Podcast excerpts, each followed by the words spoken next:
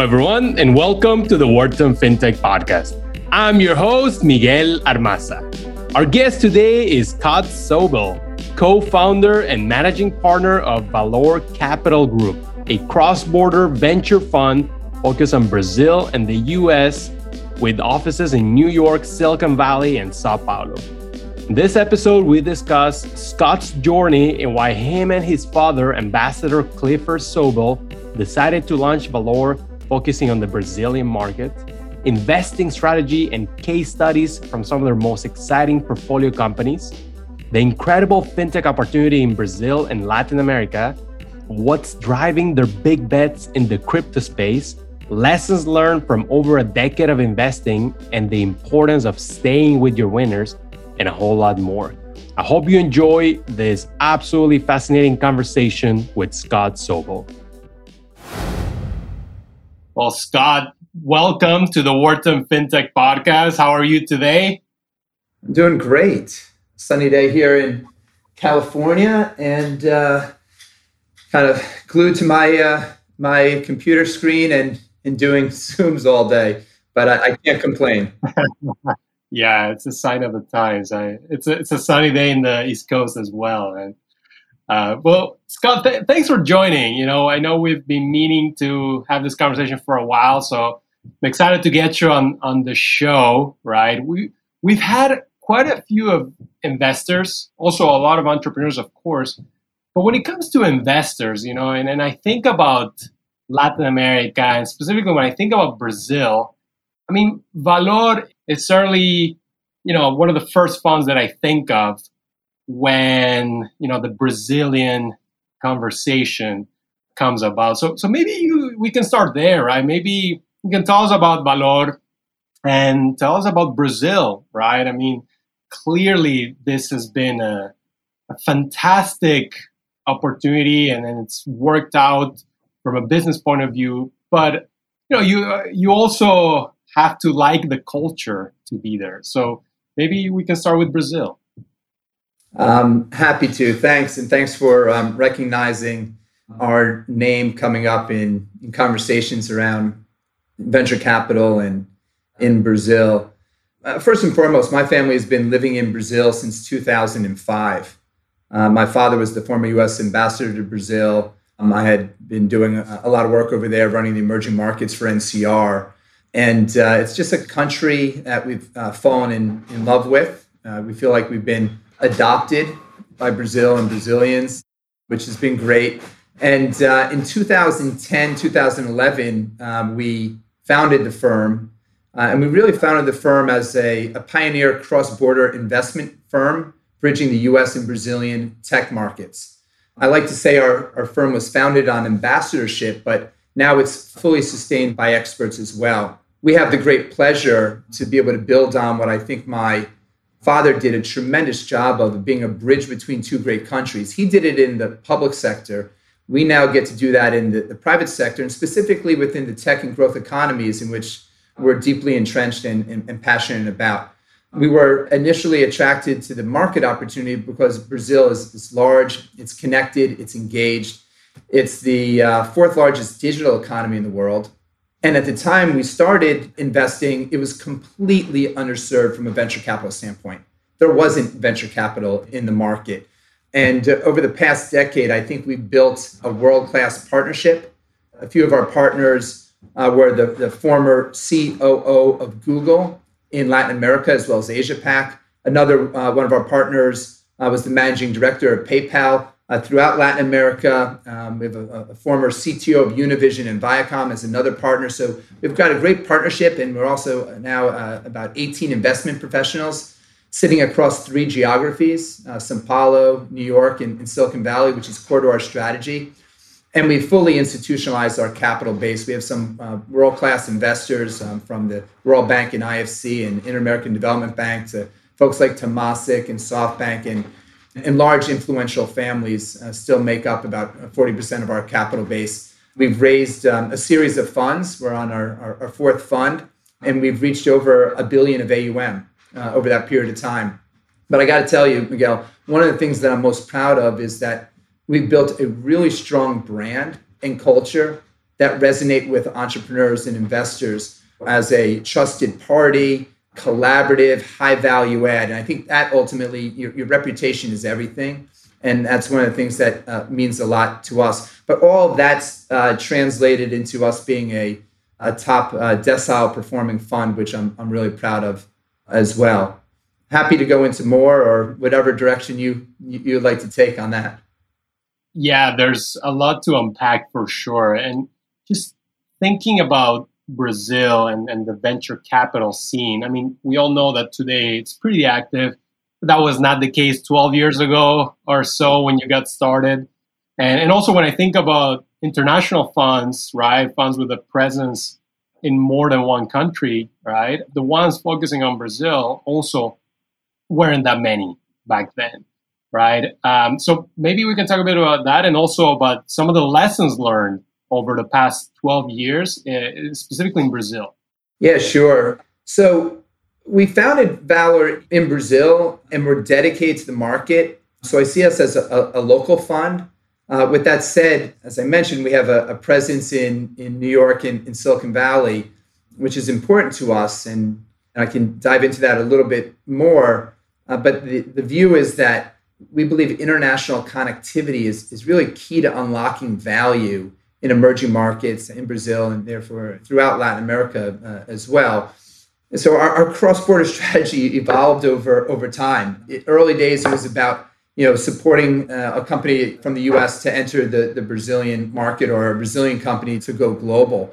But it evolved into bringing in additional capital flows into into Brazil uh, over and beyond ours our portfolio company of over 70 companies now has attracted over 3.5 billion in follow-on funding. So that was meaningful because if us and, and the other local investors in the market, you know, uh, where there was a scarcity of capital, weren't able to continue to invest in the companies, our companies would have not had the runways to grow and appreciate the way that they have in addition to the capital flows, it's the intellectual capital, bringing in you know some additional knowledge and know-how into the companies. I mean, we've put many C-level people you know from around the world into our, our Brazilian companies, and we've uh, brought some incredible people onto the boards. For instance, Oscar Salazar, who's the technical co-founder of Uber's, uh, joined us early in CargoX and sits on the board. And there's many other cases of that.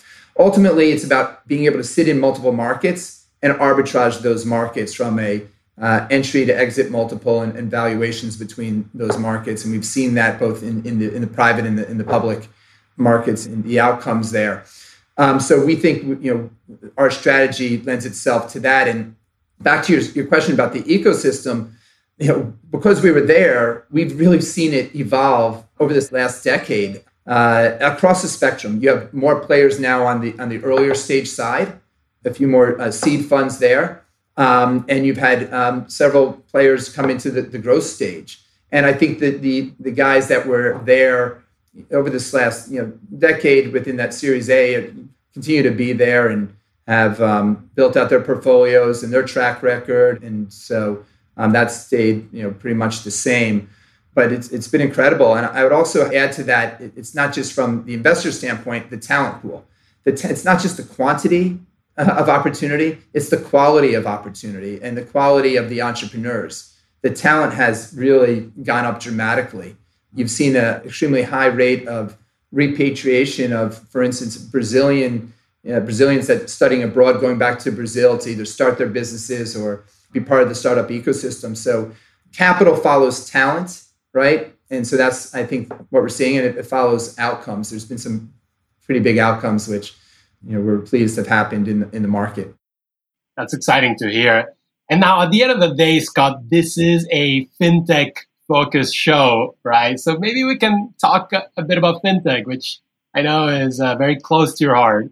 Yeah, I was just looking at your your website, and you have invested in companies like Stone, GuiaBolso, Loft, and, and these are all you know very big players today in the fintech scene, right? Maybe tell us about your your fintech strategy, right? And and why did you get interested in this space in the first place? Sure. I don't think it's a secret anymore around the Brazilian or LATAM fintech opportunity. And it's for uh, several factors. In the interest of time, I'll, I'll just kind of maybe highlight a few of them. Um, one, it's it's the size of the market. You know, Brazil and Mexico have over 340 million people. You know, combined, the two largest economies in in the region, and uh, a large percentage of that population is unbanked or underbanked. I think in, in Mexico it's it's around 50%, and in Brazil it's uh, north of 25%. And so there's a huge financial inclusion opportunity. On top of that, um, these economies are largely still cash based. In Brazil, over 70% of payments are with paper money. Now, through the pandemic, that has moved more digital and will continue to, and I'll, and I'll comment on that. But uh, there's huge opportunities for digital payments in, in the region. Also, there's been a large concentration with the incumbent banks, right? So, uh, from a market share perspective, I think in, in Brazil, the top five banks in Brazil have 80% market share. And historically, these banks have served the affluent, and therefore, are these banks are highly profitable. So, there has been little incentive to change. Um, that has created an opportunity in the market. And, and I could give you a great example. One of our companies, Stone, that you referenced, which um, as a merchant acquirer and, and payments platform, similar to Square uh, in the US. Actually, Stone did a IPO in, in 2018 on the NASDAQ, and it was uh, one of the largest fintech IPOs in history. It was co-anchored by Warren Buffett and Jack Ma, and uh, went out about nine billion. Has traded up to over 30 billion. We were one of the, the early investors. I'm, I'm really proud to say. But uh, Stone and a few other of the new entrances in the payment space in Brazil have captured over 20% market share over the last five plus years, right? So that's just illustrative of the opportunity uh, in the market. The third thing I would just comment on is that the regulatory environment is fostering and opening up the market. So the Brazilian central bank um, has uh, an aggressive uh, or progressive, I should say, you know, posture um, into uh, their open banking uh, initiatives, uh, highlighted by the the Pix platform. I don't know if you're familiar with with Pix, but they've been able to initiate over 170 million keys or digital accounts for instantaneous payment. These are like Venmo accounts in less than a year, uh, which is massive. So that's a huge shift of people bringing them in, into the I'll call it the digital economy. And the central bank has been uh, very clear about their plans to launch a digital currency, a central bank digital currency by 2022. So that's that's super exciting. So that's the the macro backdrop of the fintech opportunity in the country and what has excited us about investing. It's one been our core concentrations of, of investment since we've started. Yeah, you, you mentioned Pix, you know, real time payments. The execution and then rollout, I gotta think there's probably some some case studies being written right now about it, right? And, and this testament to you know the success of, of a progressive regulator. So that's that's exciting to see, and I know that's also has given rise to new startups, right? Which obviously is uh, an evolving ecosystem. How about the road ahead, right? When, when you think of fintech in Brazil, right? I mean, the last decade has been about banking the unbanked and about you know B2C initiatives and Nubank leading the way with many others along. You know, how about the next wave, right? Like, what are some of those verticals that you are excited about going forward? Sure, appreciate that, and you know, it's interesting. Brazil, you know, tends to to follow other markets, U.S. and and Europe in, in some areas, and then it also, I think, because the unique characteristics of, of Brazil and, and the region, you know, there's um, some first mover opportunities. Um, interest rates uh, and the way that they've come down dramatically over a relatively short period of time is uh, really changing the entire uh, investing landscape. And I think there's a huge opportunity from uh, just uh, continues to be a huge opportunity from a pure financial education and literacy standpoint, as well as a wealth management standpoint. I think we're still early days from that area. And then if you look at some markets, like a big theme of ours is more around uh, applied technology. So there's pockets of, of deep tech in, in Brazil and throughout throughout the region, but a lot of it's applied tech A lot of it's applying technology to these really large and fragmented and inefficient uh, industries um, where you, you, can drive huge productivity gains and cost savings and so forth. And so, if you look at the real estate market in Brazil, it's a massive market. But believe it or not, there's no MLS in the country. There's not a central database that's organizing the industry. A company of ours, Loft, for instance, is helping organize the market. You know, they're doing it through their marketplace side of the business, but also their iBuying side of the business. We, we just think there's a lot of opportunity around that inefficiency in, in the industry. And so uh, that's another area. Listen, we also view fintech as a horizontal. Fintech is touching every every industry, and so you could look at you know fintech within healthcare and fintech within education and uh, logistics, for instance. One of our one of our companies uh, I, I, mentioned earlier, CargoX, is uh, digitizing the trucking industry.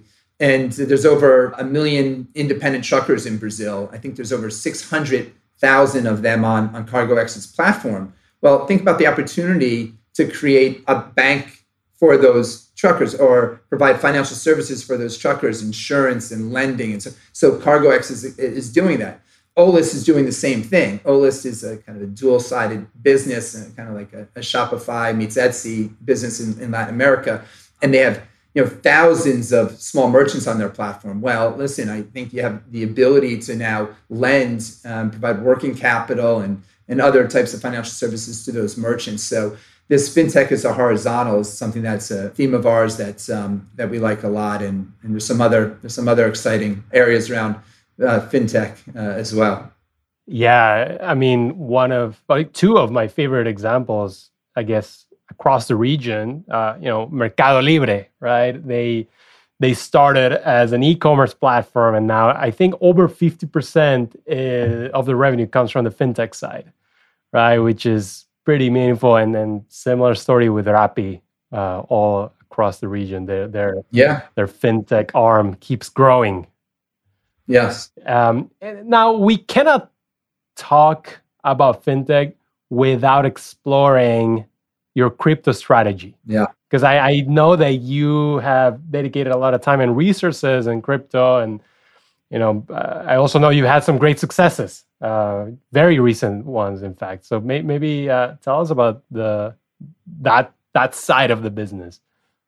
Yeah, I know you and I have been talking a lot about that uh, recently, and I was I was going to let you tee that up. I, I didn't want to jump right into it because that's a, a long um, and fun conversation. And we've been investing in, in crypto for a while, and, and I, I, like to say kind of crypto, digital assets, blockchain. I group it all into one when I say crypto, but we believe blockchain and, and crypto are a force for good in society. These are on ramps for financial inclusion. It democratizes opportunity also back to kind of where you know my early kind of uh, where I you know cut my teeth in being an entrepreneur at net2phone. I, it's somewhat analogous to to us at, at net2phone where net2phone was just voice over IP, and uh, we the company we, we were part of the founding team, and, and we took it public on the Nasdaq in the, in the 1.0 boom, and it was a great experience. And when you're looking at crypto, it's it's money over IP. I mean, that's that's really what it comes down to. And so we developed a an early and I would say simple strategy at, at in which we wanted to invest in the best talent and projects going after massive opportunities, but the opportunities are really focused on helping uh, the technology cross the chasm and go mainstream. That's it. It's like, what are the platforms that are going to help mass adoption of currencies and digital assets, the technologies? And um, just yesterday, we're coming off of a historic day. Um, so Coinbase uh, did a direct listing on the NASDAQ, a watershed moment for the entire industry. We happen to have invested in Coinbase's Series C round, and we've been helping them navigate the legal and regulatory environment in Brazil and, and helping them you know, with their international expansion in, in Brazil and, and, throughout the region um, ever since our investment in, in their Series C round in, in, in 2014 and it's been a great learning experience for us to be partners with them and, and i think we've been able to provide a little bit of, of value. But th- that investment and that strategy that i just mentioned allowed us to invest in some other great companies. Um, so we then started looking at the, this, this uh, stablecoin space and we invested in Celo And Celo is, is not only a stable coin, but it's also really playing into the decentralized finance area, the DeFi area now. And it's designed to reduce volatility and, and make crypto more transactional. And a great example, actually, of one of the applications that are built on top of Celo is now tokenizing the rainforest in the Amazon, which is which is a super cool uh, initiative when you think about it and bridge between climate and crypto and the Amazon, which is, is super cool. Another great example, you probably uh, have been hearing a lot around what's happening with the, the NFT craze um, with uh, digital uh, trading cards and music and art. Um, so we invested in, in Dapper, which were the um, creators of Crypto Kitties that recently also created NBA's Top Shot. And uh, we also, as part of that investment, in, invested in Flow, which is their blockchain that allows developers to build decentralized applications over the blockchain. And that has done tremendously well. We're super excited about that as well. So, so where does Brazil fit in this? So Brazil is the, one of the one of the largest market for, for crypto assets, the second or third largest market uh, globally. Brazilians are early adopters of technology. Um, they help shape uh, behaviors around these solutions and not only for Brazil and, and emerging markets, for, but for developed markets too. So we, we really like this from a cross-border fund being at the cross section of what's happening with what I think is one of the most transformative technologies in, you know, in the, in the last 25 years and the market opportunity in Brazil. Yeah, no, it sounds like you are focused on backing the enablers, right? Uh, the companies that are helping all this magic happen, right? And then giving access to to crypto. Um, I think you have an interesting point of view because you sit in between the U.S. and Brazil, quite literally, right? So when you kind of look at the market and see how the market is reacting in the U.S. to crypto, and then you you see what's going on in Brazil, like how would you compare and contrast it? Yeah, just on on the crypto thing, it's still early innings. I mean, Bitcoin white paper was in, in 2008. I think now the asset class more broadly is becoming institutionalized. But when you think about it, there's not tens of thousands of companies globally that are innovating in the space. It's, you know, thousands, thousands, right? So we're super early innings of it. And I just think there's higher value use cases in Brazil and throughout Latin America than even in the developed markets. So I just think there's massive amount of opportunities. And we're, we're seeing now and we're investing in some startups that are super talented, you know, visionary guys with you know, serial entrepreneurs that have uh, uh, great execution capabilities that are going after this opportunity. Listen, the technology is attracting the talent too. You know, the you know, some of the smartest people are spending the time in this space for, for good reason. Absolutely. And I see it with people around me. And thinking about your portfolio companies, I mean, you have dozens. What glues them together, right? What are maybe some of the common traits that you see across your portfolio companies? It's interesting. The region has and where these entrepreneurs are operating in has um, created some of those common traits, right? So previously, there was a scarcity of venture capital in the marketplace. I think last year was the first year venture capital in the region, or no, sorry, specifically in Brazil, surpassed private equity. But you got to remember where everyone came from. So, where there's scarcity of capital, you had to build more capital efficient business models, right? You had to find ways to extend your runways and go to market differently where you potentially you know weren't just even if you were a a b2c or b2b to c company you weren't just you know throwing money into marketing so you had to be creative and that's where businesses like gympass came from right gympass which has become the largest global wellness benefits program started in brazil has now expanded around the world regionally then to europe then to the us and now asia but the business model, the business model innovation came from, hey, listen, we had to find a more creative way to market this, this benefit, you know, this wellness benefit. And so uh, Cesar, the founder of, of Gympass, said, let's, let's go to, let's go to companies, corporations to offer it to their employees as a benefit. So now it's not just your health, which is more emergency, and dental, but now you have a real wellness plan. So these guys are now a category defining company. We were we partnered with with Cesar and the company at a you know seed stage and led the A and su- been supporting ever since. But so I just say that as I think that has been a common view approach of many of our early entrepreneurs, and I think it's really been uh, beneficial to them. Now, the difference between the U.S. and and maybe there's a little bit of, of change of view on this now with more capital coming in the market. In the U.S., a, a good friend of mine said the other day, the velocity of capital is the new moat, right? And so I think there's a view of that. If you're a first mover, you know, go and go in your market. So I think there's a, a convergence on that. But those are some differences between you know the U.S. and more developed markets and in Brazil, and uh, just hopefully that gives you a perspective on where the mindset has been from the entrepreneurs in Brazil and maybe where it may be migrating towards, and we try to keep it in, in the middle there. How about fellow investors? What would you tell a U.S. investor that's considering making an investment in, in Brazil or Latin America, right? what are some of the, the key differences that they should be aware of? Yeah, so we've been, I think I said it earlier, uh, we're very collaborative. We've been encouraging our, our good friends from the US and, Andreessen, for example, and, and many others um, to look at the market. And it comes back to listen, the size of the opportunity, size of the market. Brazilian companies don't have to go global to be big. There's a really large domestic economy there that we talked about.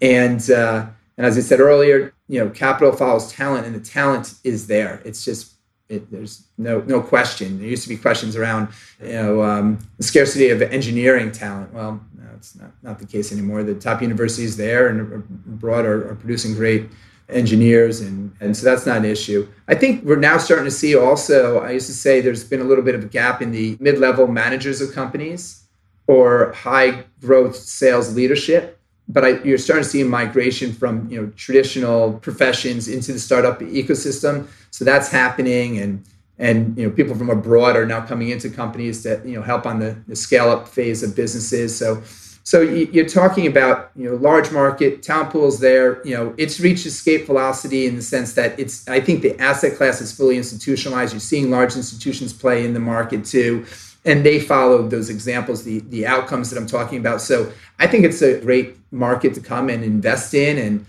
participate in. And the market is maybe maybe it's because our approach of being collaborative, but I do really feel like the market is collaborative, right? There's so much opportunity. And what's great about it is not only can you be investing in, in companies that are, are transforming the market, but by doing that, you're having a major social economic impact to society. You see it firsthand uh, in doing this, which is, you know, I would call it the double bottom line about doing all this and, and something that really you know drives you and makes you feel good about what you're doing.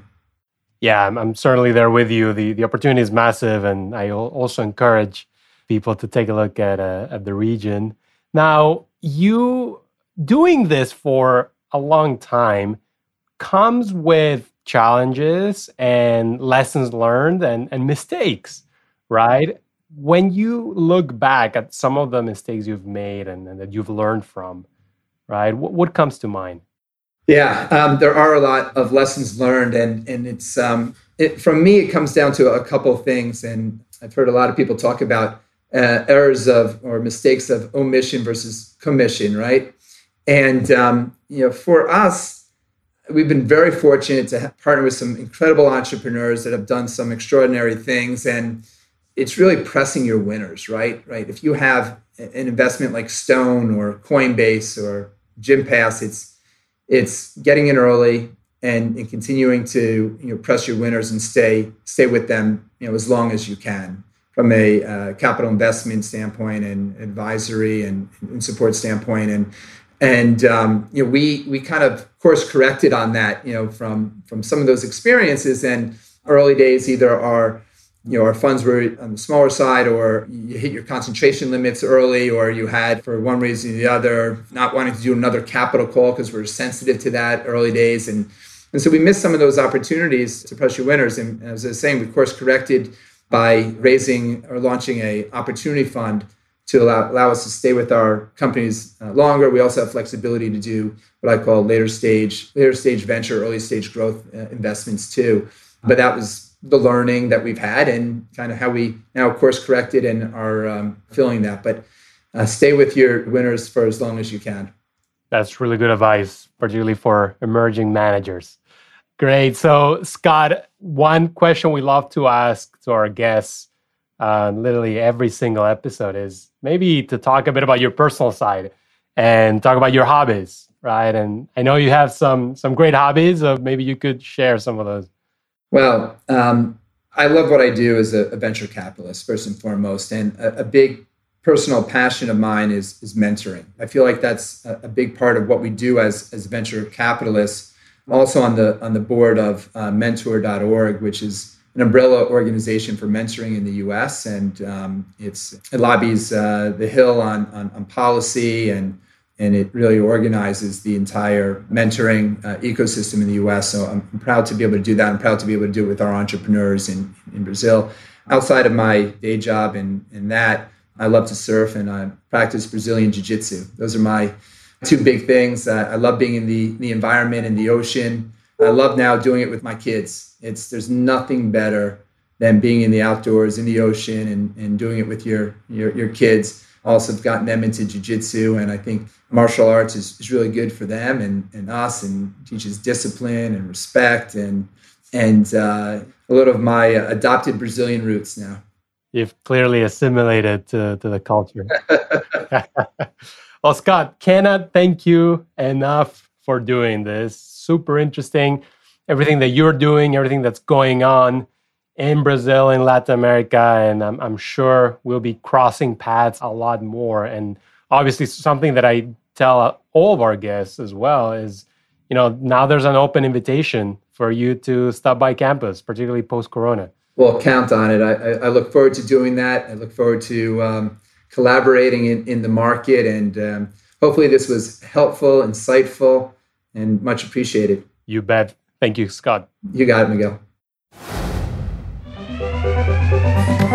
Thank you for listening to today's episode of the Wharton FinTech Podcast. If you like the show, please consider leaving us a review or letting us know in the comments. It means a lot and helps spread the word to more listeners. If you want more content from our FinTech community, please subscribe to our podcast channel and find us on LinkedIn, Twitter, and the rest of social media at Wharton FinTech. You will find interviews, articles, videos, and much more analyzing all aspects of the industry. We also want to extend a special thank you to our show editor, Rafael Ostria. Signing off, I'm your host, Miguel Armaza.